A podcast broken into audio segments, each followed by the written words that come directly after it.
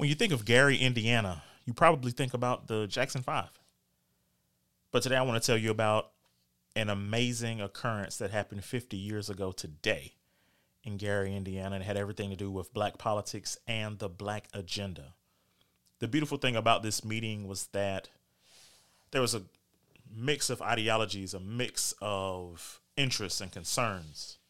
And it was an opportunity for people to meet together who weren't necessarily like minded, but they were certainly goal minded. The National Black Political Convention happened March 10th through March 12th, 1972, in Gary. And I want to share this to, and talk about this today because the stakes that were mentioned at that particular convention are the same stakes that we're dealing with here today. I want to share with you briefly some of the Gary Declaration, Black Politics at Crossroads. The Black agenda is addressed primarily to Black people in America. It rises naturally out of the bloody decades and centuries of our people's struggle on these shores. It flows from the most recent surgings of our own cultural and political consciousness. It is our attempt to define some of the essential changes which must take place in this land as we and our children move to self determination and true independence. The Black agenda assumes that no truly basic change for our benefit takes place in Black or white America unless we Black people organize to initiate that change. It assumes that we must have some essential agreement on overall goals, even though we may differ on specific strategies. Therefore, this is an initial statement of goals and directions for our own generation. Some first definitions of crucial, crucial issues around which black people must organize and move in 1972 and beyond. Anyone who claims to be serious about the survival and liberation of black people must be serious about the implementation of the black agenda. We come to Gary in an hour of great crisis and tremendous promise for black America. While the white nation hovers on the brink of chaos while its politicians offer no hope of real change, we stand on the edge of history and are faced with an amazing and frightening choice. We may choose in 1972 to slip back into the decadent white politics of American life, or we may press forward, moving relentlessly from Gary to the creation of our own black life. The choice is large, but the time is very short. Let me run that back real quick. We come right now in an hour of great crisis and tremendous promise for black America. While the white nation hovers on the brink of chaos, while its politicians offer no hope of real change, we stand on the edge of history and are faced with an amazing and frightening choice. We may choose in 2022 to slip back into the decadent white politics of American life, or we may press forward, moving relentlessly to the creation of our own black life. The choice is large, but the time is very short.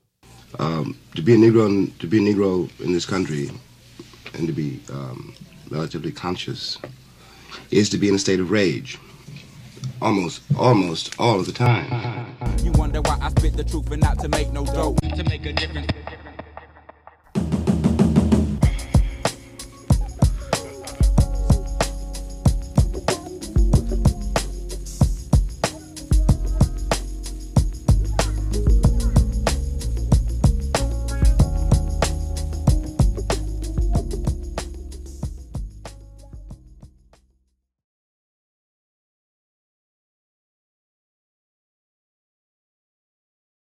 Welcome to another episode of Making a Difference. I'm your host, Ken Macon, here on this most, uh, I tell you, tremendous uh, commemoration and celebration and opportunity to learn about the National Black Political Convention.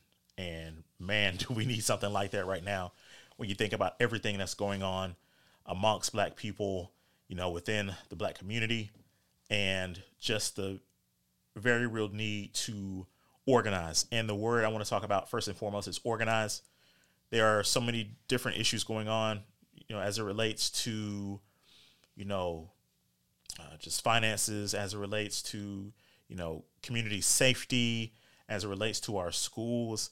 And I do want to say, first and foremost, I, this is just the overriding point of this episode is that without organization, we cannot accomplish our goals um, as a people. And what you will end up having, you know, when when people come together and say, well, you know, we want to do this or we want to do that, and you don't have a spirit of organization, you don't have a spirit of goal mindedness, I think it just opens up the door for commodi- uh, commodification. It opens the door for your movement to be co opted. And that's not to say that people don't have, you know, people and groups and entities and organizations don't have the best intentions. It's just once your movement reaches the mainstream, you have to understand there are going to be various ways in which people are going to going to attack that particular movement. And a lot of what it looks like, I think, in the modern age is once corporate America gets a hold of it.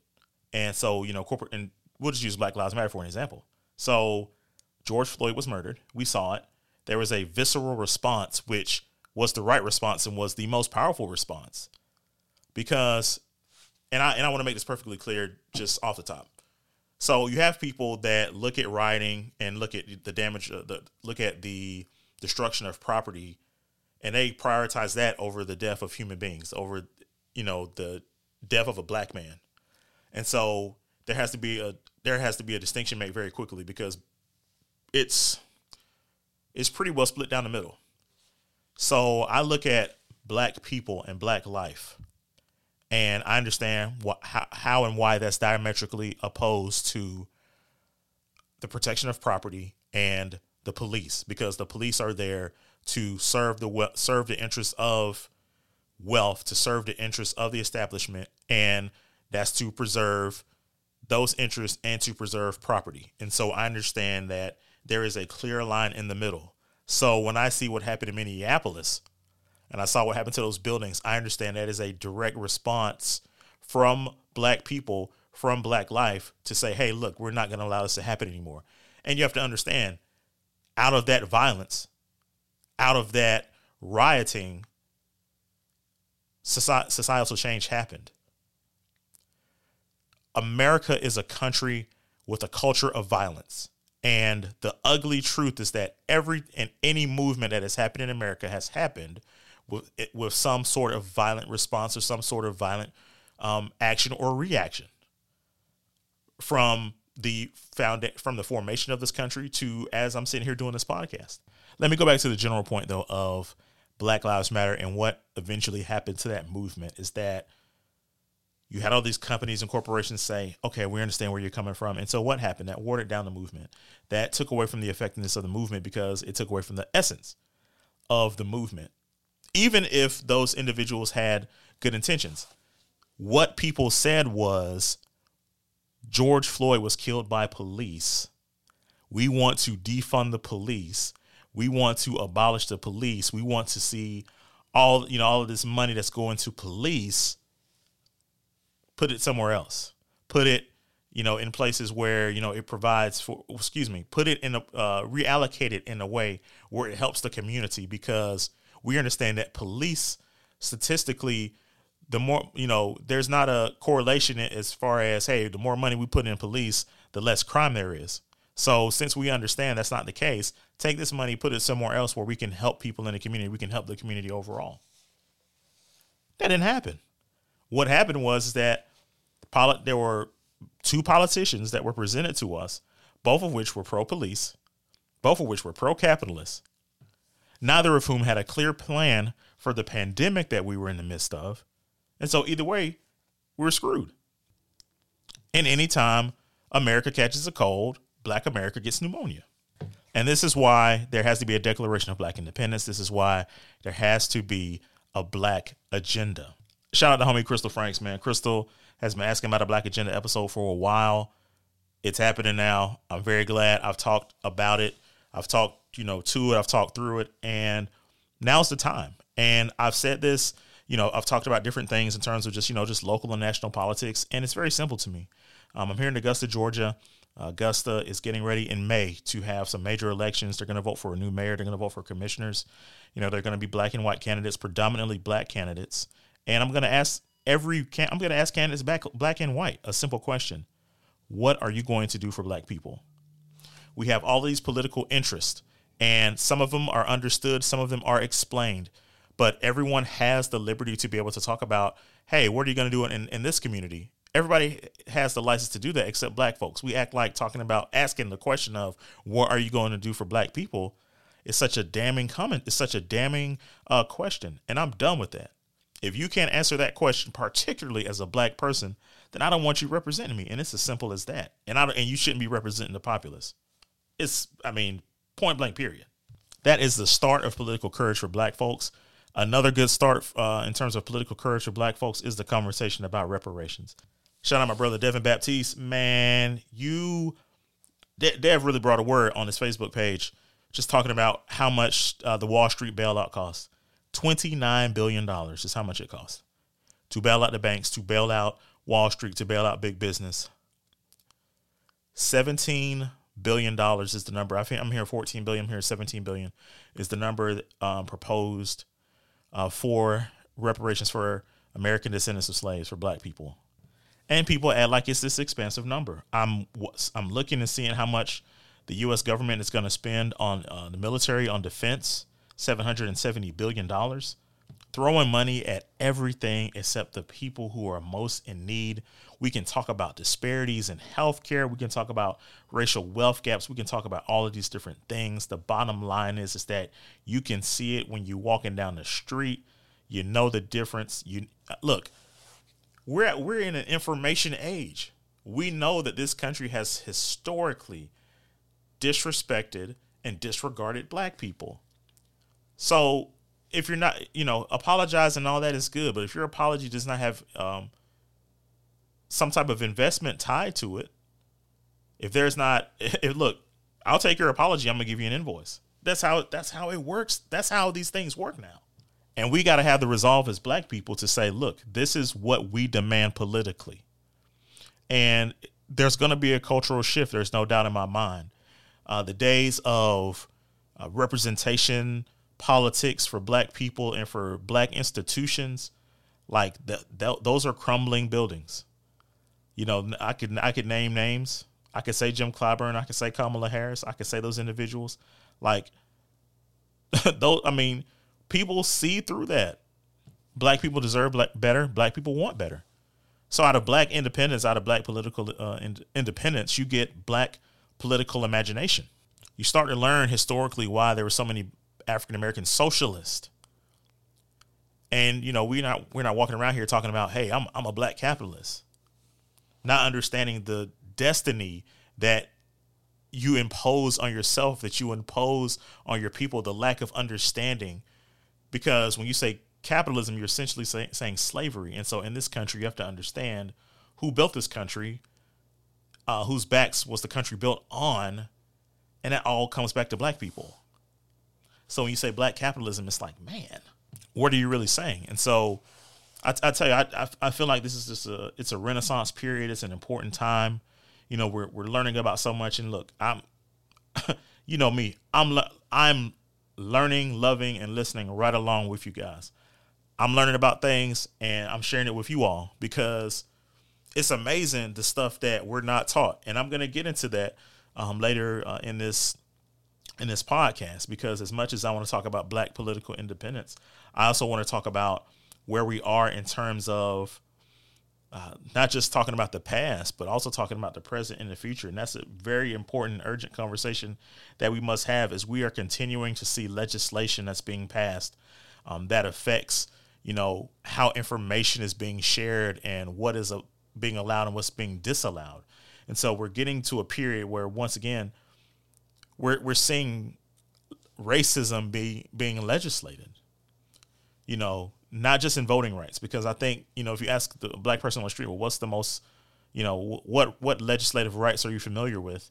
You know, I think people say voting rights. I think if you ask a certain um, populace or a certain percentage of the populace, they you know they would say, you know, hey, voting rights is the thing.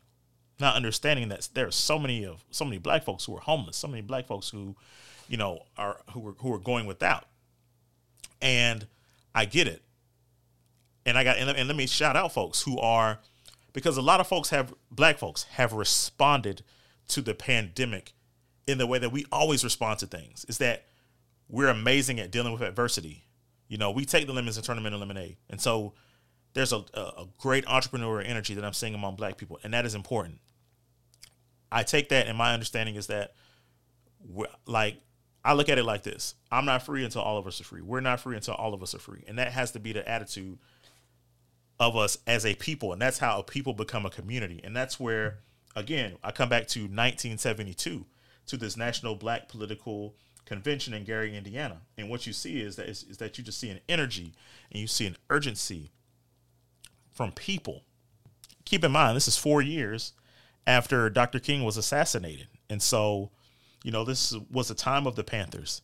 You know, this was a time of, you know, just expansive political and social change. Black folks were at a crossroads between integration and independence. And some people say, in hindsight, you know, the choice should have been desegregation. I can certainly appreciate that. And my response to that is, is that we're still in a position where we can push for desegregation. Segregation is still largely happening all over this country. That's, you know, when you talk about wealth gaps, race, uh, wealth gaps related to race, when you look at churches, so many of our uh, communities are still, you know, there are still swaths of white people over here. There's still swaths of black people over here. And the difference is access and opportunity. And what we say statistically, you know, what we see, we see the things that black people don't have. And so even when you talk about desegregation, we're still talking about the allocation of rights. I do want to say this before I go to commercial break. There had for black people, there has to be an exodus from the Democratic Party. I know that's tough for a lot of people.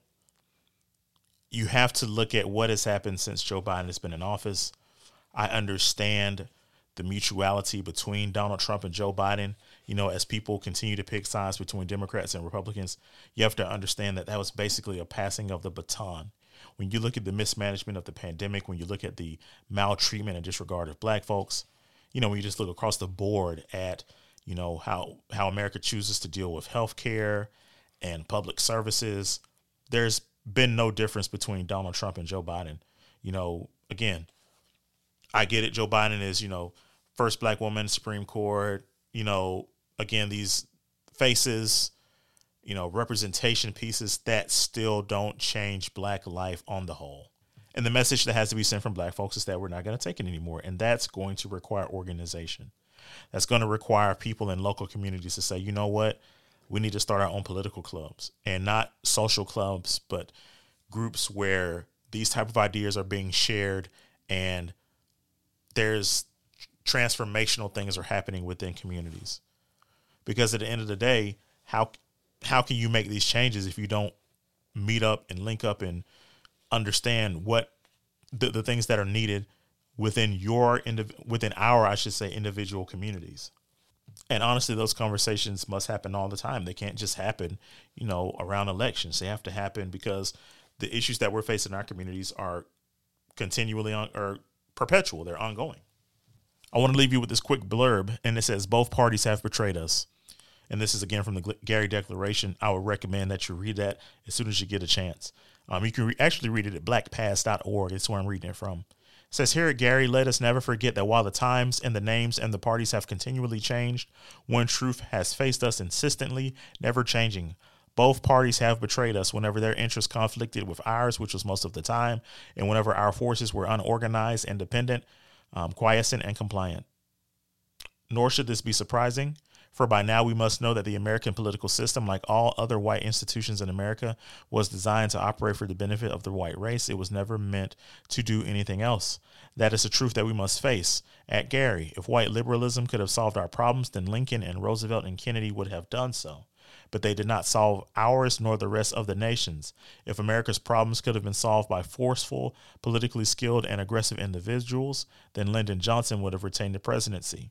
If the true American way of unbridled monopoly capitalism combined with a ruthless military imperialism could do it, then, the, then Nixon would not be running around the world or making speeches comparing his nation's decadence to that of Greece and Rome. And I look at the terms of unbridled monopoly capitalism, good Lord combined with a ruthless military imperialism. That is exactly what we have right now going on in America. And it is up to us as black folks to inform and empower ourselves about what's going on here and what's going on abroad and understanding that what's happening to us here is happening all over the world.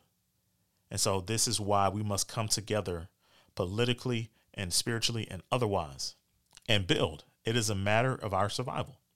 I want to talk about the last Black History Month when we come back. You're listening to Making a Difference. My name is Lauren Macon, and you are listening to Making a Difference with my handsome husband, Ken Macon. This is Donald Doe and Michael Doe with Family Financial Consultants.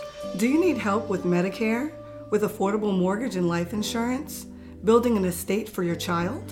We provide these types of services for you and much more. As independent insurance brokers, we take pride in coming into people's homes and not only saving them money, but changing their lives. Imagine only paying a few dollars for your medicine instead of hundreds, or cutting the cost of your insurance premiums. Our goal is to provide affordable policies tailored to your individual needs. Give us a call at 803 293 8915 or 706 503 3933. Family Financial Consultants LLC, located at 412 Edgefield Road in North Augusta, South Carolina. Agents work for companies, but a broker works for you. What's going on, everybody? It's Knife Wonder right here, man, and you're checking out Making a Difference with my man Ken Macon. Keep it locked. Peace. Welcome back to Making a Difference. I'm your host, Ken Macon. There's this weird thing that happens first of February, really toward the end of January. Everybody gets really excited about Black history, and it's cool to see, honestly, as a person who, you know, talks about Black history, studies Black history, and shares Black history all year round. It's exciting to see, you know, for I'll say about 10 days, almost two weeks of Black history. And what happens, I don't know if it's the Super Bowl or if it's Valentine's Day. I don't know what happens, but that energy starts to die down. And so by about the third week of February, people are pretty much moving on to St. Patrick's Day. Like there that black history energy is starting to die down and by the end of the month it's already totally dissipated. And that energy is not revisited until the following year. And so this pretty much happens every, or it's been happening pretty much every year. I've watched it happen for many years, and it obviously bothers me as a person who, you know, cares deeply for Black people, for you know, for and for Black and understanding, you know, how Black, how much of Black culture, how much of Black history constitutes who and what we are as a country. And then I think about the idea of the last Black History Month. And what I mean by that is we're at a place right now where history is under siege. And there's a term my man uh, Earl Grey Summers mentioned called silent consent. And I understand what that term is generally associated with, but I'm inclined to use that term as it relates to white supremacy because there's a way in this country that under, and understanding that the system is designed to serve white supremacy to serve whiteness but a part of that is the a part of why that system is perpetuated is because we don't want to hurt white folks feelings i can attest to this firsthand and i can i'm not going to name names but i can say this was certainly the spirit um, that i experienced and that I am experiencing um, while trying to get the monument taken down in North Augusta. The Meriwether Monument, which is a literal monument to white supremacy. There is an inscription on the monument that says Anglo Saxon supremacy.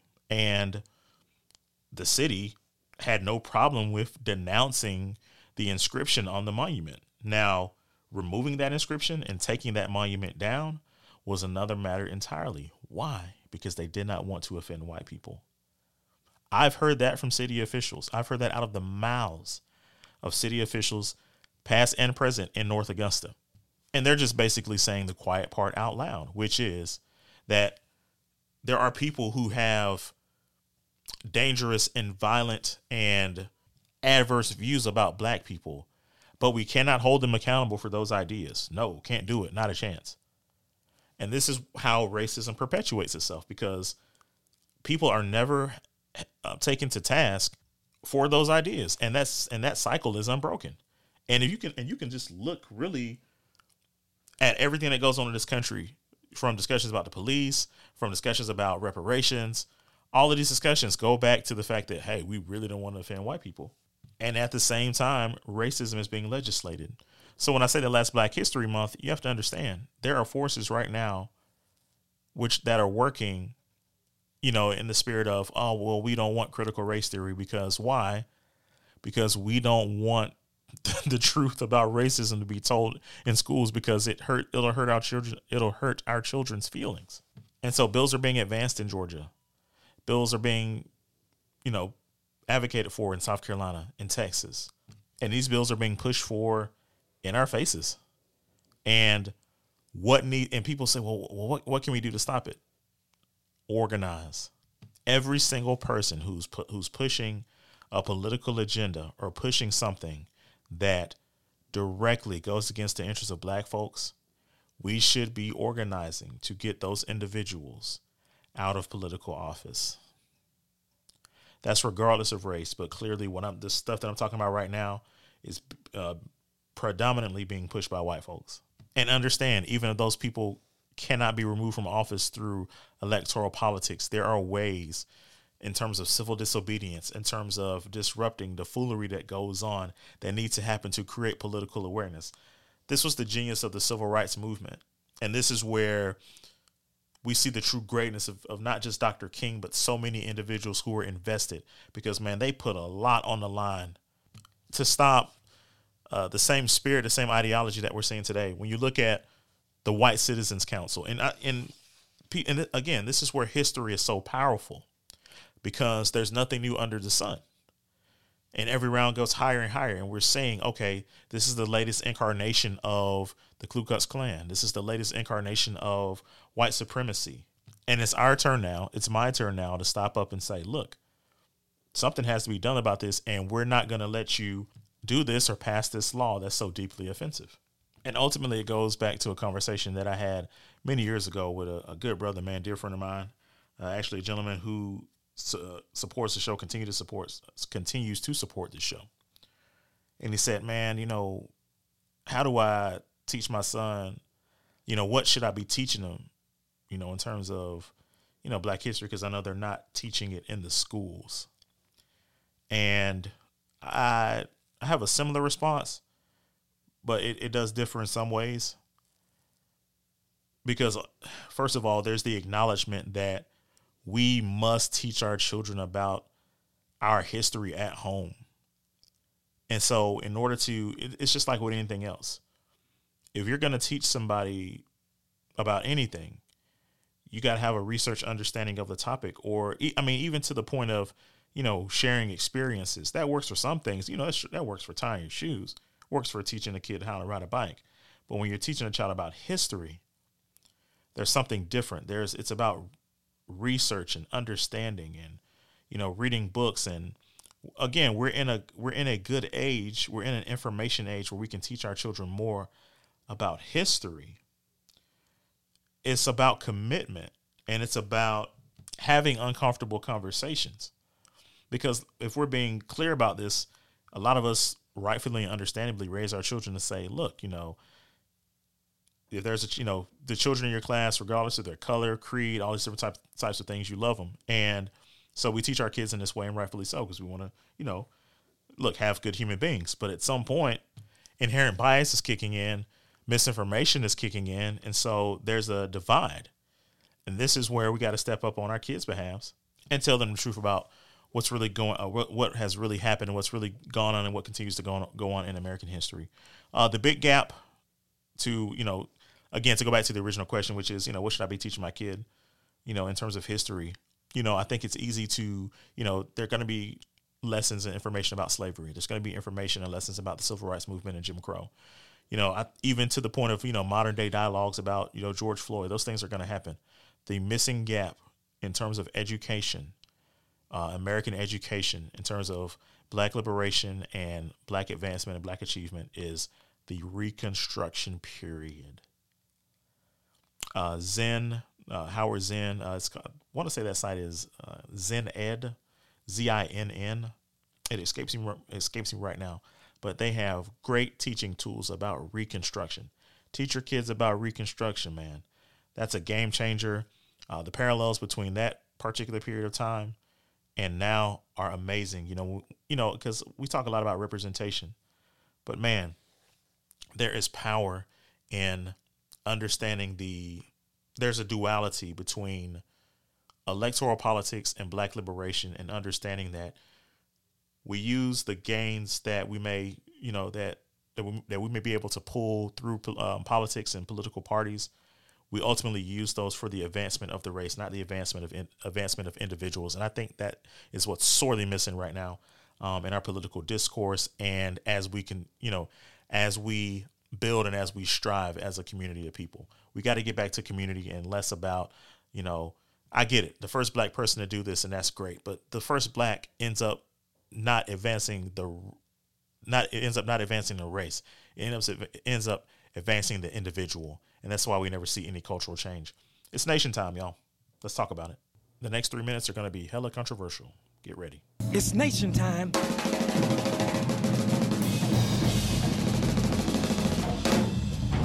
Time to get together. Time to be one strong, fast black energy space. One pulsating, positive magnetism rising. Time to get up and be calm, be. Time to become. Time to get up, become black genius, rising spirit, muscle. Sun man, get up, rise. Heart of universes to be future of the world. The black man is the future of the world. Become, rise up, future. The black genius, spirit, reality move. From crush roach back, from dead snakehead, from weak funeral in slow motion, from dancing teeth and coward dip, from jibber jabber, pat me boss, pat me sandwich.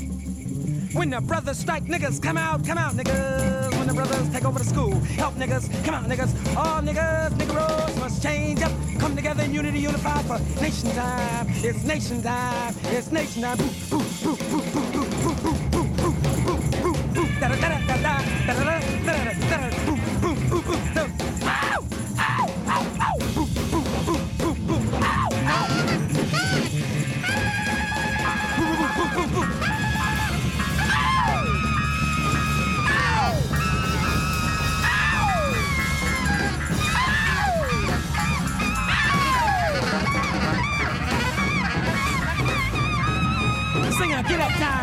fly. Sing a miracle firelight. Sing an airplane invisibility for the Jesus niggas come from the grave.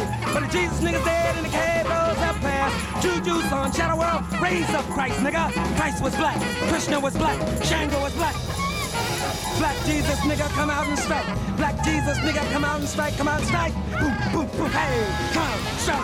Close forward. Close credential. Burn the policies. Tear the glass up in dead statues. They just imitating life. Shango, Buddha, black. Hermes, Rassus, black. Moses, Krishna, black. Brothers wanna stop animals, come out, niggas, come out. Come out, niggas, niggas, niggas, niggas, niggas, niggas, niggas, niggas, come out. Come out, niggas, niggas, niggas, niggas, come out. Help us stop the devil, help us stop the devil, help us stop the devil, help us build a new world. Niggas, come out, niggas, come out, niggas, come out. Niggas, come out.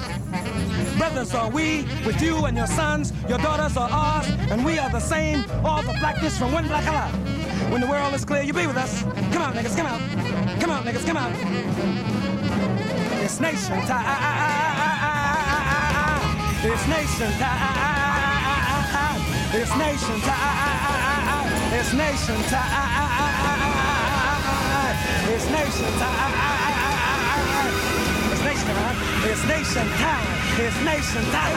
It's nation time. Chant with bells and drums. It's nation time. It's nation time. Get up, Santa Claus. Get up, Roy Wilkins. Get up, Donny Wall. Get up, Dionne Warwick. Get up, Joey Brown. It's nation time. Build it. Get up, Muscle Dragon. Get up, Rastus. For real. Become Rastafari. Ras Jua. Get up, nigga.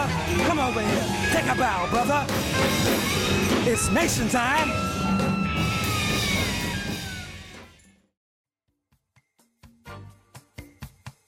Do you need insurance for your car, home, life, or business? Then trust Jay Harvey, your Allstate insurance agent in Evans, Georgia. He opened his agency in 2017 because he loves helping and working with people. As a husband and father, he understands the importance of helping families prepare for the unexpected. You can get a personalized insurance quote today by calling 706 434 8106. Jay's office is located at 3118 8 William Few Parkway in Evans, Georgia. Remember, you're in good hands with Jay Harvey, your neighborhood Allstate insurance agent.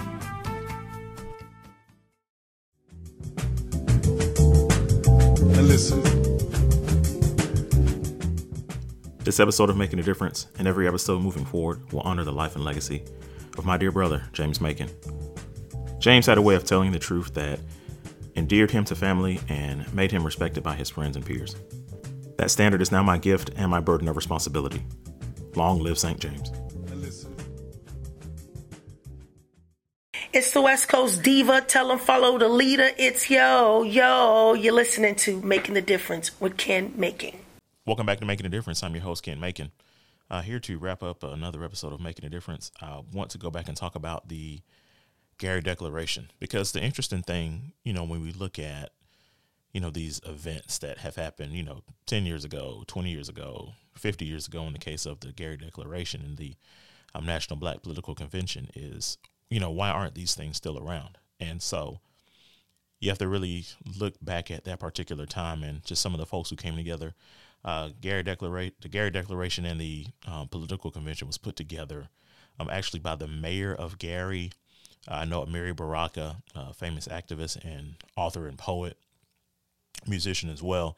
Um, that's actually who you heard from uh, with the uh, It's Nation Time record. Worth looking up. Uh, Amiri Baraka, uh, the former LeRoi Jones. At any rate, these individuals came together, you know, for the Black agenda, and there was some controversy surrounding it because that was actually the same year that Shirley Chisholm uh, ran for president, and she did not attend that particular convention convention because she felt like she wouldn't be uh, felt like she wouldn't wasn't welcomed there. And if you know anything about just the history of civil rights and you know just really the, the history of the black struggle, uh, it's an unfortunate reality that there have been gender disputes at times. There have been times where women haven't been welcomed at the leadership table. Uh, and that is unfortunate when you think about, you know, dynamic women such as Ella Baker, such as Septima Clark. Uh, these are very real experiences that can be looked up. And, you know, as much as, you know, you know, this show, we I talk a lot and actually write a lot about Martin Luther King and obviously think the world of, you know, his movement and the things that he was able to accomplish uh, one of the unfortunate pieces because I mean, obviously of how, of how he was raised and really just uh, the culture of patriarchal leadership, patriarchal leadership um, that exists. Uh, there are some times where you know women were, you know, pushed to the side, even when you know women had great ideas. And you know, I give Ella Baker credit for pushing through that. Septima Clark, who's a famous educator, uh, she they pushed through that, and the civil rights movement and mo- the movements oh, movements overall are better uh, because of their diligence. And obviously, those are lessons that we can learn today. Ultimately, the political convention fizzled out because people couldn't get along and people couldn't put their differences aside for the bigger agenda, which is unfortunate. And what's ultimately sad is that we haven't seen anything of this magnitude since. You know, I can think of, you know, different moments and, and times where you know, black people came together. Million Man March comes to mind, but nothing where you just had this this fusion, this urgency. I think is the is the word that I would I would put in front of it. We still have opportunities to do so. Uh, certainly, the the stakes are still high when you look at again what's going on with healthcare, with education. I always encourage people, and this is the challenge for myself and you know the things that I see here, uh, you know, in Augusta in the Aiken area is organizing locally. I've addressed issues on the local level. I've addressed issues on a state level or statewide level, and it really just comes down to organizing and sustaining, you know, the gains and you know and continuing to build. There's no secret to success, and there's no secret to progress. It's just about doing the work and making the investment. And I'll continue to do that here on Making a Difference. I'll continue to do that through various outlets. And I hope you all continue on this journey with me. And that is another episode of Making a Difference. Again, want to thank everybody for checking in. Uh, you can follow the page, or excuse me, you can follow the podcast um, via SoundCloud at soundcloud.com backslash making a difference. You can also follow us on Facebook. It's facebook.com backslash making, M A K I N, a different show. Thank you in advance. Again, my name is Ken Macon. I just want to leave you with blessings and peace and love. Y'all take care. The revolution will not be televised. You see, a lot of times people see, see, see, see battles and skirmishes on TV and they say, aha, the revolution is being televised. Nah, the results of the revolution are being televised. The first revolution is when you change your mind about how you look at things. and see that there might be another way to look at it that you have not been shown. What you see later on is the results of that, but the revolution, that change that takes place, will not be televised.